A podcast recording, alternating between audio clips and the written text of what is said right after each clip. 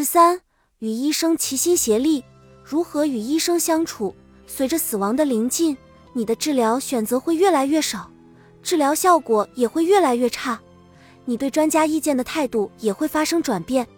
即使是世界著名的专家或者治疗中心给出的建议，也不再是你做决定的唯一参考准绳。虽然专家可能更了解你的疾病，但你最清楚自己是谁。以及你想如何度过生命中最后的时光？你与医生之间是一种合作关系，而不是你被动听命的上下级的关系，所以双方都不能单方面决定一切。医生希望你知道什么？你能够从医生那里得到什么呢？你对医生的期望哪些是合理的呢？如果你知道一些关于医生的事情，可能就会明白自己应该期待什么。这里有一些内行人的建议，可以帮助你改善和医生的关系。初级照护医师是无价之宝。这个人可能是内科医生、家庭医生、职业护士或老年医学专家。现如今，初级照护医师真的不好找。如果我们有一个更好的医保体系，初级照护医师可能会得到更多的重视，这样每个患者都能有一个初级照护医师。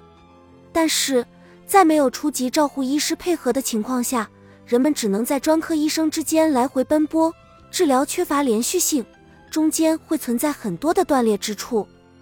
这就意味着你可能得不到你所需要的完善的治疗。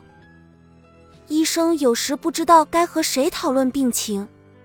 你的病房里可能有很多人，如家人、朋友和访客，但你的医生并不认识他们。你想让谁参与到病情的讨论中来，又不想让谁参与进来呢？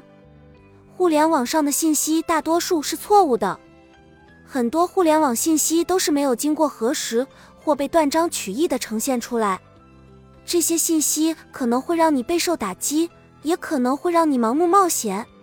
如果你想要有效的使用互联网信息，最好是利用这些信息来增加你的知识面，方便你提出问题。并与医生深入讨论。临床医生需要和同事一起合作，整个医疗团队都会关注你的情况，所以其中某一个人可能不知道你病情的所有细节，团队中也不会只有一个人跟你交流。许多有紧急问题的患者要花很长的时间等待医生的答复，但其实护士或团队其他成员本来可以更容易、更清楚地回答这些问题。医疗保健体系很混乱且不直观，医生们对此也感到犯难。当你谈论这个体系的缺陷时，注意不要把医保体系和医生的工作体系搞混了。你要知道，让你沮丧的究竟是什么？临床医生也会感到疲惫，医生也同你一样是普通人，他们知道你对他们有很高的期望，他们也想满足你的期望。但是他们受到无数制度问题和你看不到的医疗责任所限制，更不用说还有自然法则的限制。不管他们有多么恼怒或疲惫，他们是真的在乎你的健康。医生希望你问些什么？医生希望你能得到你需要的东西，所以你要告诉他他你需要什么。他他需要知道你的困惑，所以请你一定要提问。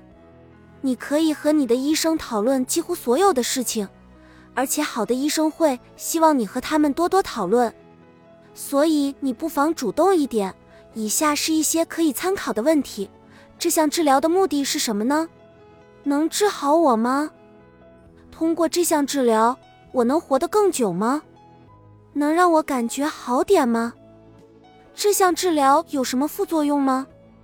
如果有，副作用会持续多久呢？有没有什么办法能缓解呢？这项治疗成功后是什么样子的？试一试会有风险吗？如果一旦开始，我还能选择停止治疗吗？我需要等多久才能知道治疗是否有效？有什么替代方案吗？如果我不治疗会怎么样呢？我应该考虑安宁疗护吗？如果现在还不需要的话，那我什么时候会需要呢？如果我在一年内死于这种疾病，作为医生，你会觉得意外吗？如果你的回答是不意外，那我是否应该尽快考虑安宁疗护呢？作为医生，我有时会感觉到，患者在试着向我隐瞒他们内心的某些想法和担忧。这可能是因为我还没有完全赢得他们的信任，但有时却是因为他们希望不要让我失望。这一幕似乎很难想象，但患者有时也在保护着那个保护他们的人。不过，对医生隐瞒你的真实需求，只会让你更难得到医生的帮助。患者希望他的医生知道些什么？大多数患者希望他们的医生知道，作为患者。他们也有复杂的情感和忙碌的生活，而且他们已时日无多。患者的目标很可能与医生的预期并不相同，他们可能有不同的信仰，或者来自治疗方式与疗效期待完全不同于西医科学的文化。患者会希望他们的临床医生能够做到，知道什么是可知的，什么是不可知的，以开放的态度尊重不同的思维方式。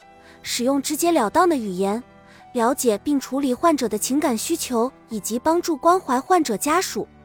以上这些都是数据和经验的总结。你希望你的医生知道些什么呢？告诉他他你的需求，越早越好。